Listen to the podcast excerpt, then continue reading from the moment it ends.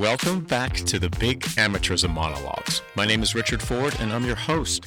Just a quick reminder that all of my podcast materials can be found at my podcast website, and that is bigamateurism.com. I can also be found on all the major third party podcast directories Apple, TuneIn, Stitcher, Spotify, all those places. And I have a blog that you can check out if you'd like to. The name of the blog is cagerredux.com. That's C A G E R R E D U X.com. All right, today is Monday, March 7th, 2022. And wow, what an amazing, crazy, almost surreal weekend for those of us on Tobacco Road here. And I think for a lot of the college sports basketball world that that game on Saturday, the entire experience on Saturday was really something to behold. And uh, I'm going to talk a little bit about that in this episode. And I guess I, I just want to say at the outset that you know, in much much of what I've been doing for the last four years with my research, my blogging and then my podcasting. I have really been an analyst and I've had the benefit of some detachment. And when I talk about the issues in college sports and the regulation of college sports and all these things that are happening in these really complicated moving parts Congress, federal courts, state legislatures, the voluntary regulatory scene. I have the luxury of not really getting emotionally pulled in, but I really can't talk about Saturday uh, without talking about it at a personal level and, and my re- emotional response to it. And I'm going to talk a little bit about the game and, and then try to make a transition back into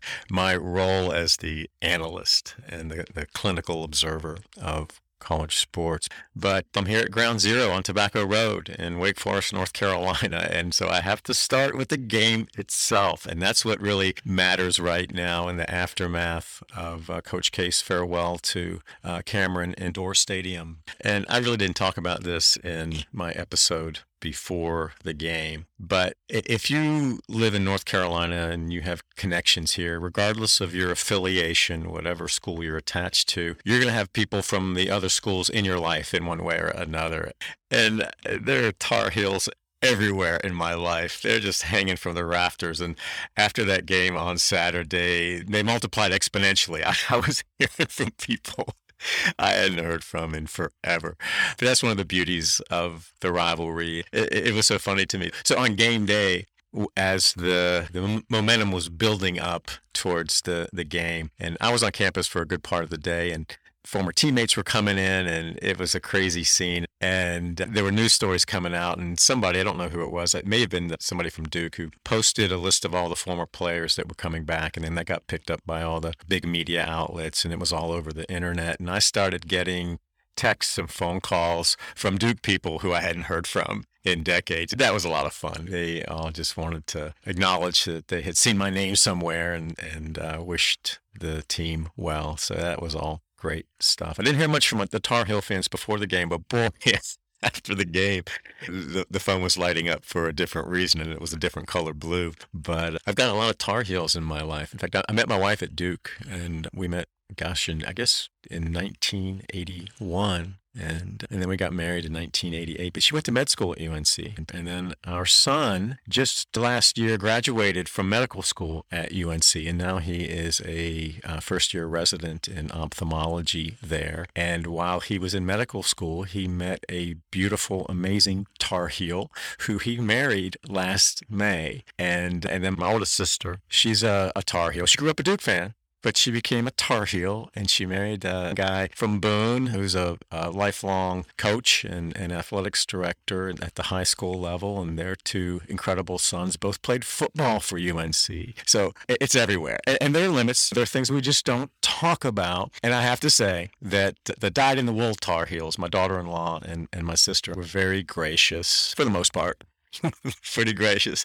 My daughter-in-law was sending me little blurbs during the game where I, I, got some FaceTime and she'd do a screenshot. It was a lot of fun, really. But let's face it, Carolina, they outplayed this Duke team. They came in and uh, exhibited a lot of those characteristics that I talked about in the last episode that Coach K has been preaching for over four decades now. They came in ready. They came in balanced. They came in purposeful And that was really, I think, the difference in the teams on Saturday. And I'll talk a little bit about what I think the headspace could have been for this Duke team. And boy, it was a really challenging dynamic for them. I'm not making any excuses because this Carolina team was firing on all cylinders. Everybody played well. And of all those qualities that I listed, it was their sense of purpose, I think, that really stood out. And your perspective on a basketball game is a function of how you're taking it in. If you watch it on TV, you get one perspective. If you're in a stadium, even one as small as Cameron, if you're in the upper level, you have a different relationship. But when you're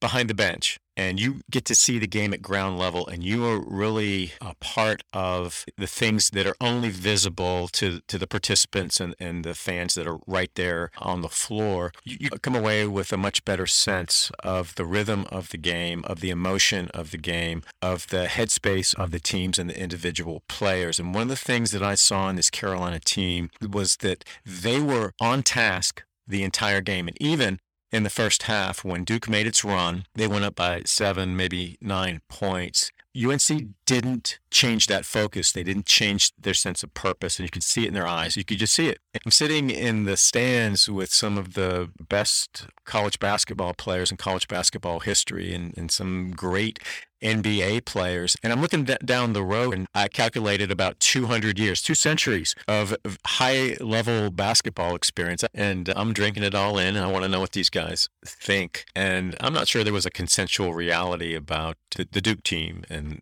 how they played. But I think there was consensus that uh, UNC just played a phenomenal game and they came in and did everything that you need to do to win on the road. And let's put aside all of the hoopla around the game and, and, Coach K's last game in Cameron. Still the Duke Carolina game. It's the last game of the regular season. They're going to be heading into the ACC tournament where they could very well meet again. And Carolina came to win, and they did. And I want to talk a little bit about the context of that win for UNC. This was one of the biggest wins in the history of the program, according to the fan base and everything that I saw in the media and all the love I was getting from my Tar Heel family after the game.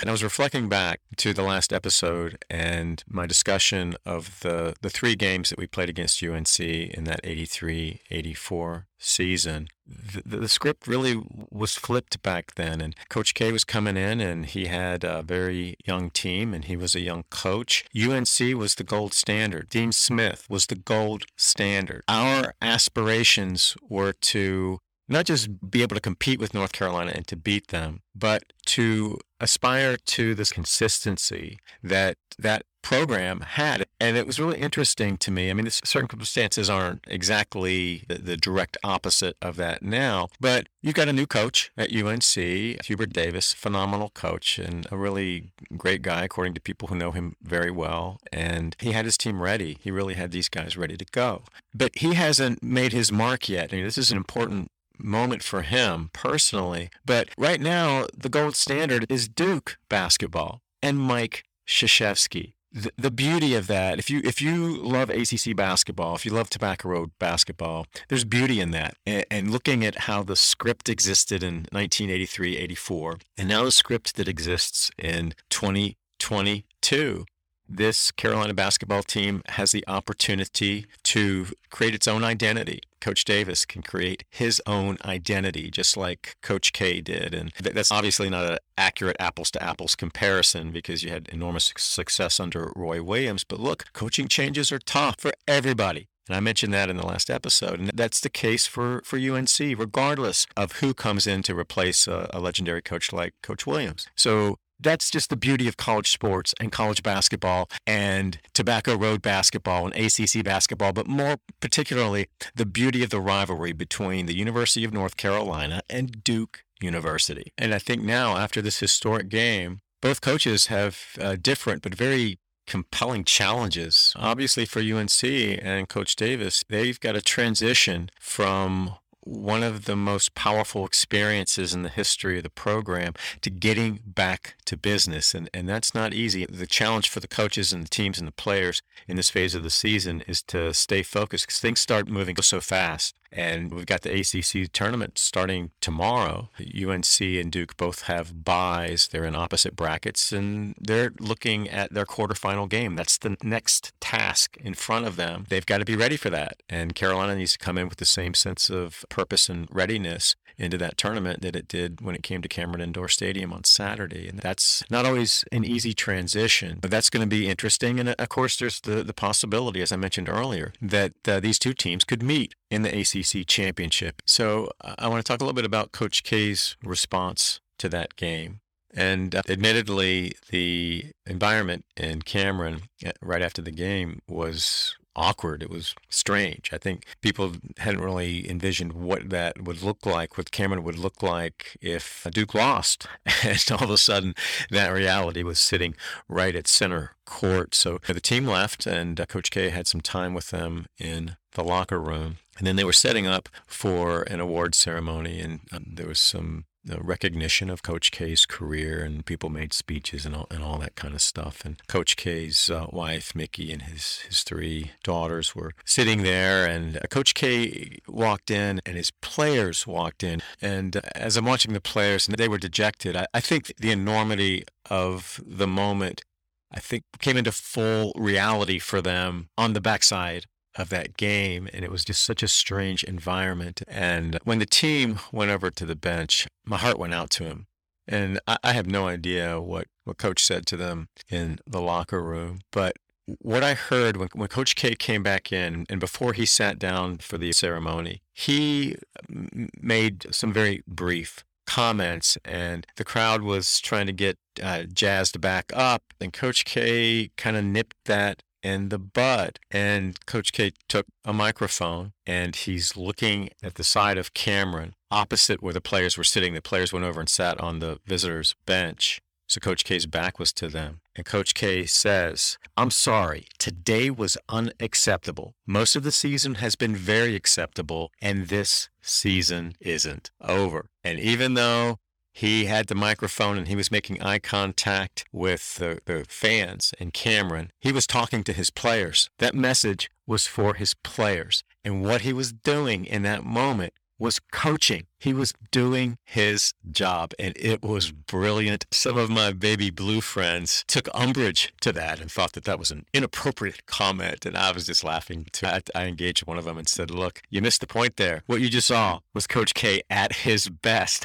and he's not done it. And that's all Coach K said when he came back out of the locker room. Then he went over and sat down next to his wife and his family and they had the awards presentation and, and all that was very nice. And then Coach K took the microphone back and he spoke from the heart and he spoke eloquently about his family and about his connection to Duke. But what I thought was really so special was the way that he was talking to these players. And only that team knows what this journey has been like for them. This family, I talked about family in the last episode, and Coach K talked about his real family in his post game comments. But for his basketball family this year, this unique family, they have their own journey, their own story, and it is unlike anything that any team that's played for Coach K has ever experienced. These are unique circumstances, and I think it's important to acknowledge that. It's funny in the discussions we had after the game, we were talking about some of the things that the, the team needs to be attentive to going forward, and there was some there was some old school toughness there. You know, there were some guys from back in the day who looked at it through the lens of, of toughness, and that, and that's important. But I think think you have to look honestly and realistically at the unique circumstance that this team faced on Saturday. And again, it's not an excuse, and that's and certainly in no way an attempt to minimize the way that Carolina played because they were just phenomenal. But the truth of the matter is that this was a, an unprecedented uh, game and an unprecedented circumstance. And these kids were right in the middle of it. As I made my way to campus on Saturday and then kind of got sucked into the to the maelstrom and then saw really how challenging it has been for the the basketball program and the staff to try to manage this event through the lens of what the external interests want from this event. And that goes from the university administration to the alumni base and then out into all of the corporate interests that surround events like this in big time college sports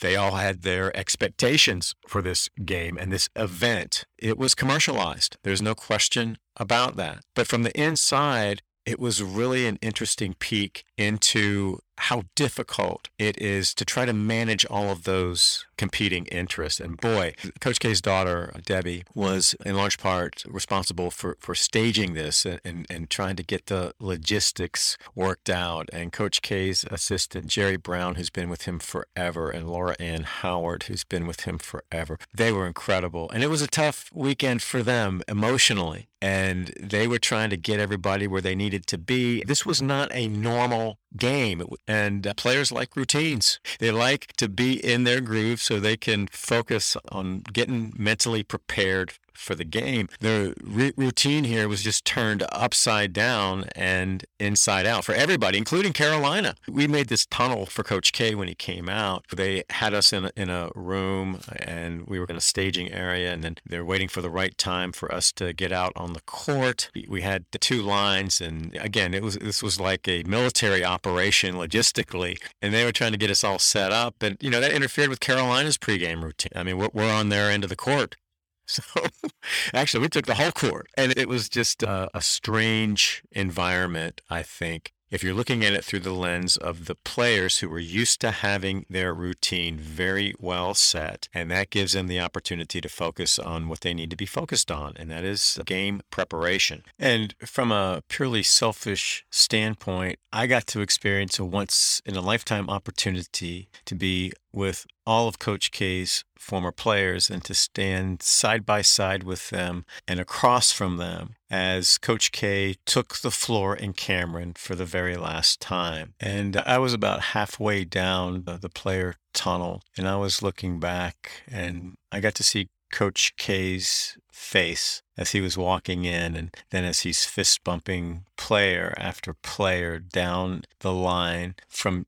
different eras and he was just drinking it all in. It, it, looked like he was really in the moment. And his face was full of joy. It was just a beautiful experience to have the opportunity to be part of that and to be in the middle of it, and now to have a memory of it. But I really want to get back to Coach K's comments after the game. So after the ceremony, Coach K took the microphone and he was talking about all the things that were important to him and he focused on his family. And then he brought that initial comment he made when he came out before the ceremony right back to where it needed to land. And he said what was obvious, I think, to everybody uh, who watched that basketball game, and that was that the Duke team didn't play well. And he looked over at us then. So he turns from his team and he looks over at us and he points at us and says, And there were times when you didn't either. In doing that, he was connecting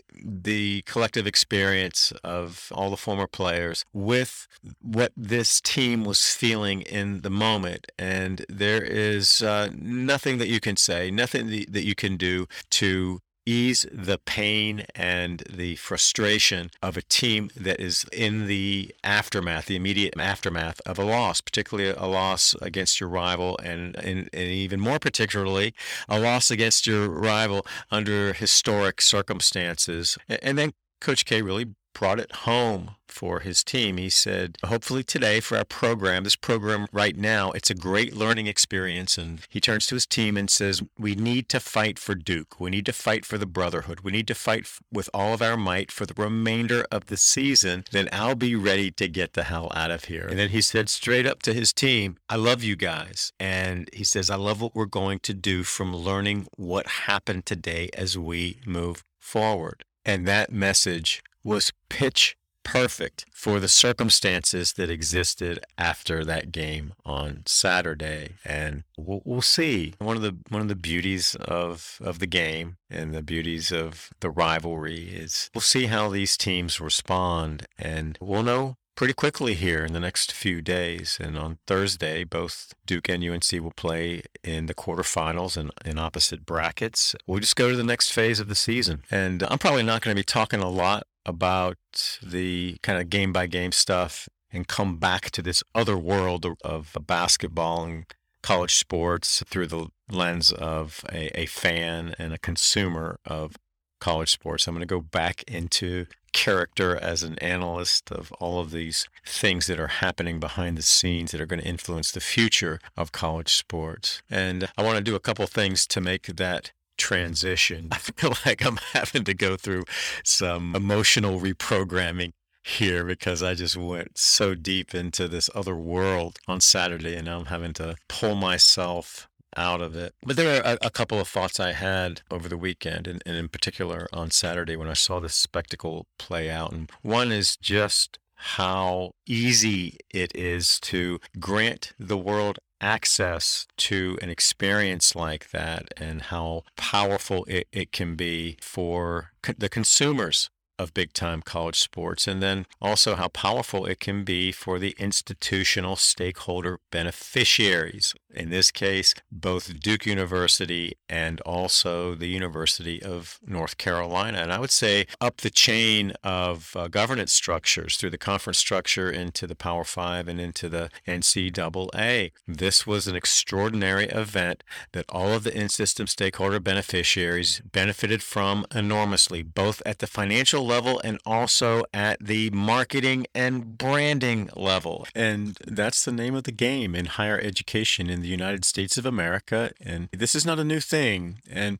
I want to reflect back to my second episode of this podcast on what it is that institutions get from being in the big time college sports sweepstakes. And I, I, reflected back to the work of the Carnegie Foundation and a report that the foundation did in 1929, the Carnegie Report on American College Athletics. It was really prescient in terms of the relationship between big time college sports and really it was football. The focus of that report was on college football and it was exploding in the early 20th century. And the Carnegie Foundation and, and the authors of this report, Henry Pritchett, who was the head of the foundation, and he wrote a, a preface to that report and then Howard Savage, who actually conducted the field study that led to the report, and that was, I think, two or three years. And he visited schools all over the United States, a few in Canada, to look at this phenomenon of big time football and its relationship to American universities and higher education more broadly. And in that preface, Pritchett offered some comments and, some observations that were really spot on and have withstood the test of time. And I think one of the most important observations that Pritchett made goes to what it is that universities crave. What do they want? And how do they go about getting it? And Pritchett really looks at how the university achieves its goals through the lens of publicity and the sports media, which is unique to the United States, and particularly as it relates to college sports and higher education more broadly, because there's no other model uh, anywhere else in the world like our model of intercollegiate athletics. And so I just want to read a little bit of what Pritchett has to say in his preface. He says, It goes without saying that 50,000 people, and then he parens, not an unusual attendance, could not be gathered to witness a football game through the mere pull of college loyalty or interest in the sport. The bulk of the spectators do not understand the game. They are drawn to this spectacle through widespread and continuous publicity. The paper, being human, supplies the kind of news the advertisers like. It prints much for those of wider interest, but it follows the desires of its great advertising constituency all the time. This has led to a form of personal news telling unknown in any other country. In no other nation of the world will a college boy find his photograph in the metropolitan paper because he plays on a college team. All of this is part of the newspaper effort to reach the advertiser. The situation is regrettable alike for journalism and for the public good, but it exists. And I want to stop right there. I'm going to get to this next quote here, which is really the money quote, but I want to stop right there because you have to remember that Pritchett's viewing this through the lens of the uh, values of higher education and the changing American value system as it existed in the early 20th century. And he's saying this uniquely American reliance on values driven by money. And that's what he's talking about here when all this runs through the lens of advertisers and what sells, that that poses a threat to higher education. So he's speaking about this in terms of higher education at, at a uh, values level. And what's interesting about that is that nobody's really even speaking that language anymore. Myles Brand, in that 2001 speech to the National Press Club that I've talked so much about. Before he became the NCAA president, after he had fired Bob Knight, he's talking about this dissonance between the values of higher education and its relationship to big time college sports. He said that the fundamental purpose of the American university is to acquire and protect and disseminate knowledge. And if you accept that, and I believe that's what Henry Pritchett assumed to be the case because that was so well understood then. It's not so clear anymore. And in the grand quest for prestige and power, the connection between mission and money, I think, is increasingly obscure. But I, think if you're looking honestly at higher education in the 21st century, you're looking at a, a model that is based primarily on branding and marketing and acquiring wealth for wealth's sake. And, and, that is a measure of the value of your degree and your pedigree and the value of your product as a market participant in the big business of higher education. And these mission statements are nothing more than wallpaper. They're advertisements, they're slogans. You will hear in system stakeholder beneficiaries talk about, well, our mission, it's our mission. Well, what the hell is the mission? And where does your exploitation of revenue producing sports fit into your mission? Now, there was a time when the academic critics of big time college sports, and this is post Carnegie Report, but into the 1970s, 80s, 90s, and then towards the end of the 1990s, I think there was a critical mass of that kind of criticism. But the notion is that there, there's something wrong here. We have lost our way and that was really the theme of the Knight Commission in the early 90s and with that first report. We're not having that discussion any anymore. The, the discussion is no longer about whether big time college sports is consistent with the values of higher education. The discussion now is how we can protect the business model. And that runs through these absurd, hypocritical, dishonest concerns for the integrity of college sports. And that was the, the way those issues were framed in the NCAA Power Five campaign in the Senate beginning in 2019. It wasn't the integrity of higher education, it was the integrity of college sports because we have basically given up on the debate on whether the existence of big time college sports is consistent with the values of higher education. And the game now in higher education is to see who is swinging uh, the biggest endowment in the locker room. And the, the value of your endowment is a measure of the quality and prestige of your institution, and that is acquiring wealth for wealth's sake. And those perceptions are driven by things like the U.S. News and World Report rankings. And again, that, those started in 1983. I talked about that in the context of Duke University's rise and its relationship to Duke basketball and the rise of Duke basketball in the early 80s under Coach K. But you have that kind of influence that appeals to American values, for better or worse. Some would say it appeals to our best instincts, some would say it appeals to our worst instincts. But whether that's right or wrong, the entire industry of higher education has succumbed to that measuring stick. And again, just as with amateur athletics and this amateur professional dilemma, they play the same hypocrisy when it comes to how they gauge the value of their brand. And they want to say it has nothing to do with the U.S. News and World Report rankings. And these college presidents and governing boards and administrators will look you dead in the eye and say that these rankings mean nothing to them and they don't pay attention to them. And that is just another grand lie. But uh, I want to talk about how Pritchett uh, summarizes this issue of the use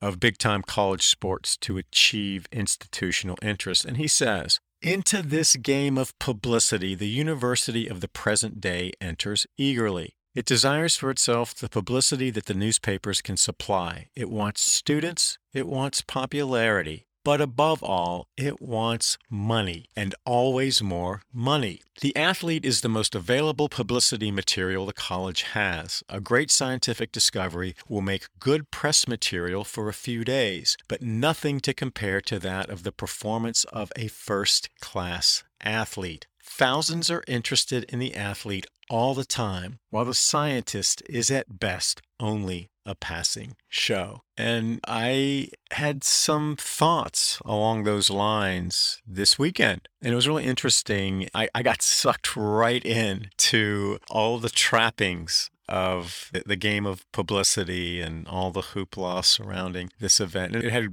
great personal meaning to me because I have a relationship to the product, the basketball product, that's different than most stakeholders. And I, I see things differently than a lot of people because of my views on the business of big time college sports and its relationship to higher education. But I mentioned in that last episode that I grew up in Durham and I spent a lot of time on campus. And I still have in my mind's eye the footprint, the physical footprint of the campus from all, you know, all of its boundaries from East Campus all the way through Central Campus and to the outer edges of West Campus. And that area around the hospital, between the hospital and the chapel, used to be occupied by a, a, small handful of buildings, and the science and engineering footprint was very, very small. And I think one of the things that the university wanted to do and consciously did through this retrenchment effort beginning in the 1970s was to really prioritize the STEM disciplines. And they were working hard to make that happen, but that doesn't happen overnight. And I don't get to that part of campus much at all anymore. In fact, I haven't really done a, full walkthrough of the whole campus as it exists in, in 20. 22. If I go there for a purpose, I go and get in and get out. And when I go to Duke games, occasionally I'll park somewhere over by the athletic facilities and I'm familiar with that. But for this game, because I was worried about what the scene was going to be and whether I might get stuck in gridlock closer to, to campus and closer to Cameron. I borrowed my wife's parking pass. She's a physician in, at Duke, and I parked in the Eye Center lot, and it was empty. They weren't open for the weekend. And that's a, a good walk, but to get from that part of campus, from that part of the hospital infrastructure over to main campus, it takes you right through what is to me a new campus, a science and engineering campus. And there was really only one building there, an old building called the Hudson Building. And you'd walk by it and it seemed an outlier. And that was the engineering building, I think. And then there were a couple of science buildings up on, on the top of the hill near the chapel. But there really wasn't much else there.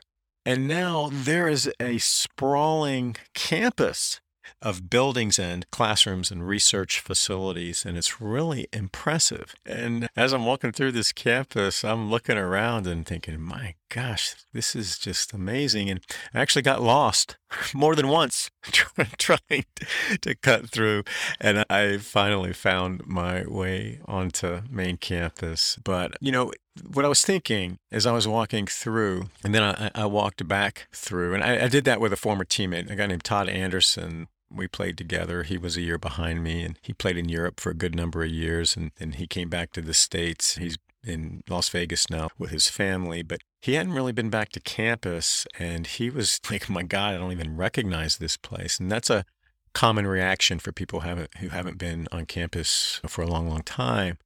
And I was trying to explain to him my take on Duke's trajectory and its relationship to Duke basketball and a lot of the things I talked about in that episode before the game on Saturday. And then I gave Todd a ride back to his hotel. We'd spent a good amount of time just talking about this new Duke University and the power of Duke basketball. And even though we were both part of it in different ways, we really haven't been connected to it at the day-to-day kind of uh, experiential level and the, the life of Duke basketball and its place within the institution. And when you are in it, and we were in it for a day, you know, on Saturday, it's breathtaking the enormity of it, the presence of it, the power of it, the connection between that product and the university writ large and its grand aspirations. And what Duke has become is a, in many ways, a direct product of their conscious attempt to change their profile to become a truly elite institution, not just in the United States now, but in, in the world. And the Duke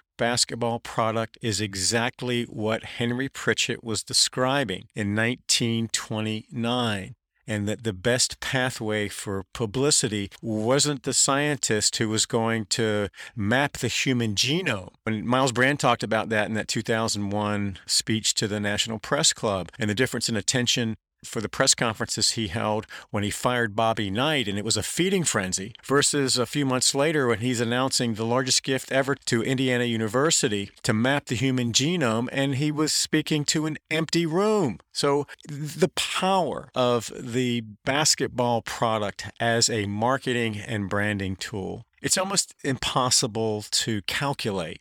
And I touched on this in the last episode, but there are a lot of people in institutional settings throughout the the big time higher education marketplace. And say for for example the universities that are in the Association of American Universities they resent the reliance on the publicity that comes from big time football and big big time men's basketball. And they don't think those products really have any business being part of the university community, but they don't have any trouble accepting the benefit that comes with it and having all the money that flows in and having all these important people and these extraordinarily wealthy, powerful people going to basketball games and to football games and then hobnobbing with members of the university community. And uh, as Todd and I were walking back from Cameron, and we're talking about all this stuff. And he had, I think, intuitively had some of the same themes come to mind. But as we're talking, I'm bookmarking some things that we are talking about. And one of the things that, that I thought about on my ride home, it's about a 45 minute ride home from Durham to where I live in Wake Forest. I was thinking, let's just let's change the facts a little bit, and let's assume that some brilliant professor, and Duke is loaded with brilliant minds and they're doing wonderful things in the world. But the things that they're doing don't get the publicity that Duke basketball gets. They don't have the same impact at the branding level that Duke basketball has provided. Is that a good thing? Who knows? Is it unfortunate that the, the, amazing work that's done every day at Duke University by these brilliant minds goes largely unnoticed? Yes, that's a problem. That's a big problem. But that's a cultural problem. It's a societal problem. It's not the fault of Coach K or these athletes. Duke has decided to be in this game and they could get out of it tomorrow. And in that second episode, I talked about the University of Chicago. They were uh, once a member of the Big Ten. A lot of people don't know that. And one of the most famous football coaches in, in all of college football, Amos Alonzo Stagg, was their head coach. And then in the 1930s and 40s, their university president uh, looked at big time college football and I think saw it through a similar lens as the Carnegie Foundation did, and Henry Pritchett did, and Abraham Flexner and Howard Savage. And he said, these two things, they just don't align. And we're not going to be in this business. So they got out of the business of big time college football and they left the Big Ten.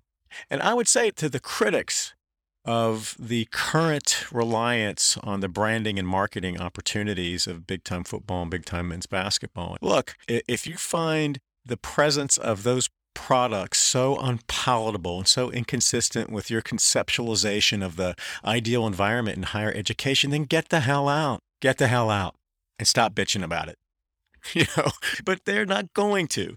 And the reason is that they are in up to their eyeballs in the very publicity game that Henry Pritchett was describing in 1929. But I had this thought as I was driving home, and I'm like, okay, let's change the facts a little bit. What if, what if some of those brilliant minds in science that are toiling away in those buildings that I walked by on my way to the spectacle that existed in Cameron Indoor Stadium. What if they were working on some kind of scientific breakthrough and it was going to be a profound fundamental change, whatever it is, use your imagination. And their work received the same fawning media attention that big time college sports do. And you had an, an apparatus built in external to the university that did nothing but pump out publicity, exactly what Henry Pritchett was talking about in this symbiotic relationship between the athletic product and the media that covers it. And it is a cozy, cozy relationship. And these external interests, the ESPNs of the world, they're not really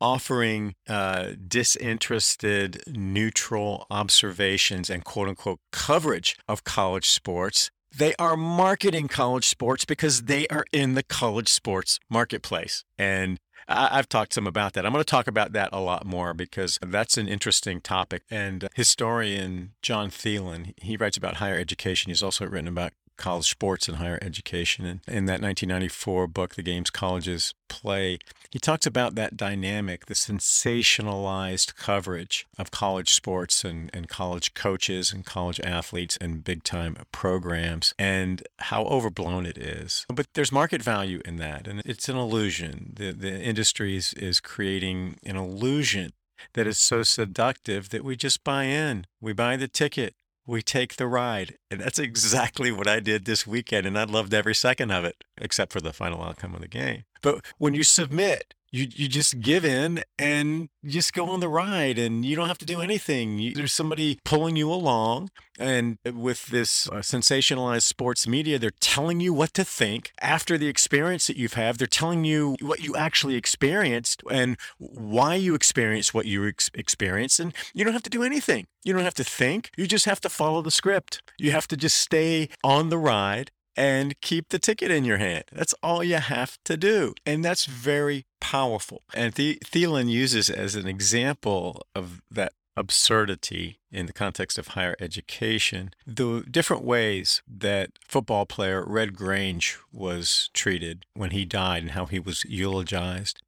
Compared to another famous University of Illinois graduate, John Bardeen, who received two Nobel Prizes in the 20th century. He, he invented the transistor, just a brilliant scientist. And Bardeen's death was in a different section of the newspaper. It wasn't on the front page like Grange's was, and it was very modest. And why? Why is that? And why are we so fascinated with the exploits of these athletes? And I think that ties into some of our misplaced values as a culture, but that's the way it is. That's the way the game is being played right now. John Bardeen wasn't on the front page, and Red Grange wasn't uh, relegated to the metro section. And and the universities have exploited that, I think, character flaw in American culture. But if you play along with my hypothetical, my fantasy, and we assume that brilliant scientist at Duke who's working on a revolutionary breakthrough, scientific breakthrough, if that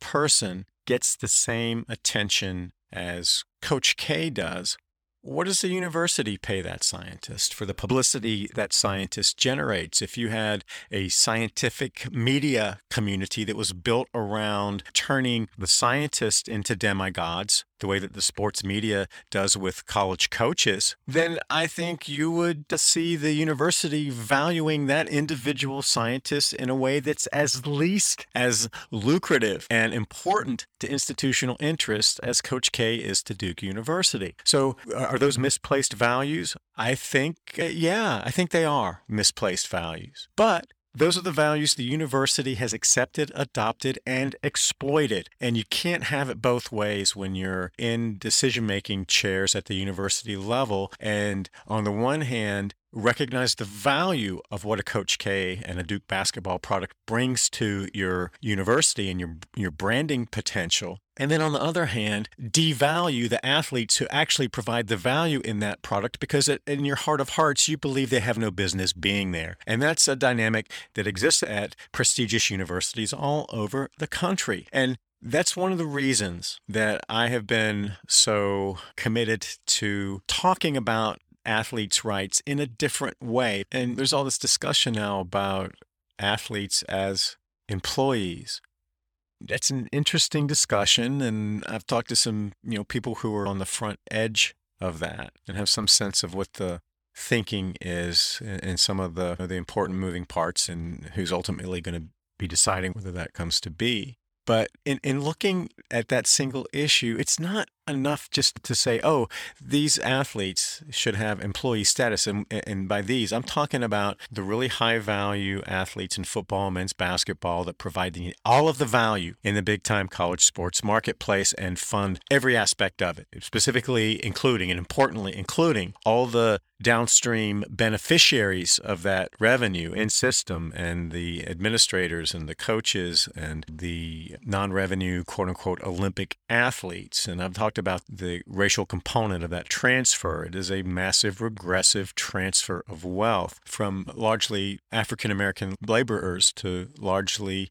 white beneficiaries. But in looking at the value of these elite athletes to their universities at the university level, at the institutional level, and through the lens of institutional values and interests, the true value of these athletes has been grossly understated. And when we're talking about a, a, a, pay scale, and that's one of the things that comes up, what should these athletes truly be paid? What are they truly worth?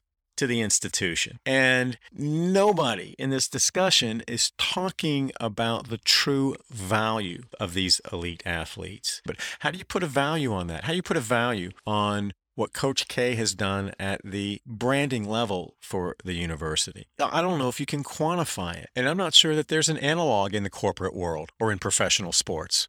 Because while higher education has become a big time industry, the fact of the matter is that higher education holds a very special place culturally and socially. And I don't think you're comparing apples to apples if you're comparing Stanford or Duke or Berkeley or Harvard or Yale or Princeton or pick your school to Microsoft, Apple, and Walmart. They hold different space in American culture. And the value, the importance of higher education to America. So, in my mind, the, the discussion over uh, whether athletes should be employees and be recognized as statutory employees under federal law isn't really whether they should be employees. They are uh, employees by any standard. They are employees, and pretending that they're not is ridiculous on its face. So, in my judgment, merely acknowledging the true relationship between these athletes and, and their universities shouldn't be that big a deal. The more important question is how do we value them? And What's our yardstick? And I talked about this in that episode on Bob Bowlesby at the Aspen Institute. He can just go in and out of his talking points that have really an uh, unchallengeable normative value. And that's all he has to do. The burden on people trying to deconstruct those lies is higher than the burden on the people who are putting out those lies. And on my list of things to do, and I've talked about it some, but I think it's important to get into it a little bit deeper and through the lens of the very academicians who uh, bemoan the influence that big time college sports have, but to, to look at how they talk about higher education independent of college athletics. And I started with a book uh, by Clark Kerr called The Uses of the University and he's the former president of UC Berkeley. And I think this book was first published in 1963. And then he did updates. And I think the last update was in 2001. And the reason I selected this book is because this book is uh, cited by academicians commenting on big time college sports. And in most of those commentaries, they take a dim view of the relationship between big time college sports and the values of higher education, very similar to what the Carnegie Report was saying in 1929. And so you have writers like Murray Sperber is a good example. Uh, he is from Indiana University. He was a thorn in Bobby Knight's side, and uh, he wrote a couple of books. I think one in the late '90s, one in the early 2000s, and one's titled Beer and Circus. And I'm going to talk about that because when you read Sperber's book, and, and he makes some great observations, but the criticisms that he levies against the relationship between big time college sports and higher education exists independent of big time college sports. And it's really interesting. If you just took out any reference to college sports, Sperber's book would be a really nice critique of higher education writ large in the United States in the early 2000s. But Sperber does what so many academicians do when they're talking about the relationship between big time college sports and higher education. And they attribute all the ills in higher education to big time college sports, but don't acknowledge the true benefits. That narrative is so deeply ensconced into the way that in system stakeholder beneficiaries have talked about big time college sports that it is as powerful as many of the NCAA's false narratives and public lies that they have been propagandizing and reinforcing into the American consciousness really since the 1950s. And Walter Byers, and I guess you could even make the argument that that goes back to the late uh, 19th century and early 20th century. And that's reflected in the Carnegie Report, 1929. So you have these powerful narratives that come from different constituencies that kind of land in the same place. And in my judgment, they all go to delegitimize the true value of the athletes to the institutional interests and to higher education interests more broadly. But again, in order to dispel some of these narratives. It's not enough to just say, oh gosh, these people are exploiting these kids. It's important to understand why. How do these people see the world? Why do they think the way they think? And is the way that they've articulated their values consistent with the actual uh, business model that they have created, that they have created. These athletes didn't create this business model. Coach K didn't create this business model. The universities created this business model, and they are benefiting enormously from it. Wow, I feel like I'm now right back in the saddle. You know, I, I got pulled out this weekend. I had such a great experience at the personal level. And, and again, I, I love college sports. And I have enormous respect for the producers, the athletes, and the coaches are in a really interesting spot. And I've had that conversation with a lot of former athletes. And how do you reconcile the money that these guys are making and aren't they just as guilty as the uh, athletics directors and the conference commissioners and all of the barnacles that are attached to the product and these big broadcast media outlets and the entire entertainment sports industrial complex? To a certain extent but they also i think are in a different position because their role in the overall marketplace is different and i've always believed that their heart's in the right place when it comes to their athletes and what they want for the athletes but they have golden handcuffs. And I think the time for coaches to have stood up uh, together and to advocate for the economic interests of these athletes has come and gone. That ship has sailed,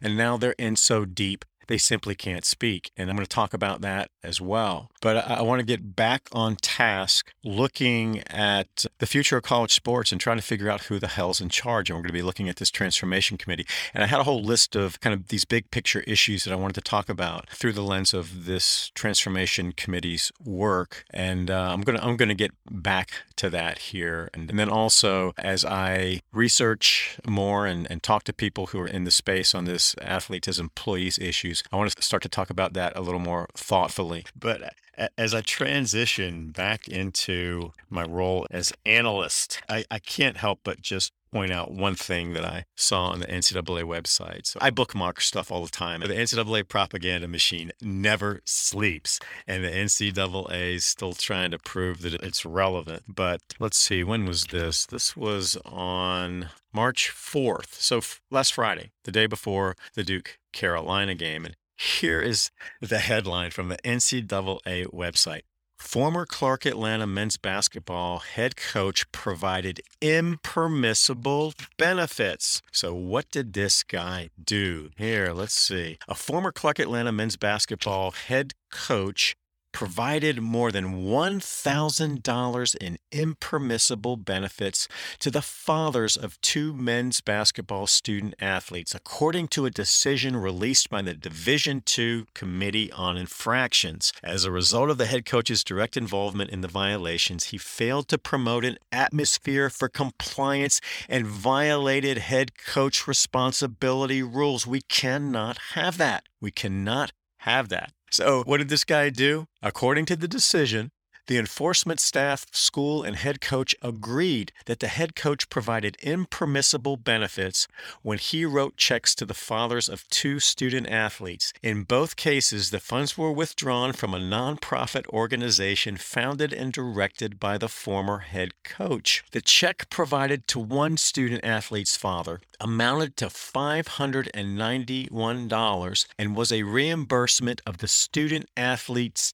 textbooks for one semester, although his partial scholarship did not cover books. If you are struggling for words to describe the absurdity of that sentence, then you're right where I am. And then they, they say the check provided to the second student athlete's father, amounting to $475, was a reimbursement for that student athlete's enrollment fees. And then they talk about the, the head coach had what appeared to be a good faith, mistaken belief that he could front that money and then get reimbursed. So here's what the NCAA did to this coach for buying textbooks for one of his kids whose scholarship didn't cover it, and then enrollment fees. This is chump change.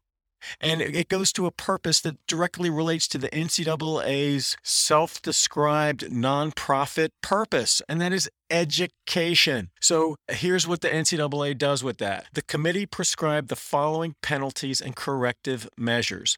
One year of probation for the school, a $3,500 fine, a one year show cause order for the former head coach. That's the Scarlet C for cheater. This coach has to wear that on his forehead for a year. And then they vacate all the records in which these student athletes competed while ineligible. The NCAA is pulling the same crap after the beating that they took in 2021, after this constitutional makeover. And this is their evidence that they are on the job doing the righteous work on behalf of the student athletes. This is the new NCAA, ladies and gentlemen. This is the NCAA that the Constitution Committee promised you. Our university presidents picking up the phone and calling the NCAA and demanding an explanation for the absurdity of this infractions and enforcement case. Are they doing that?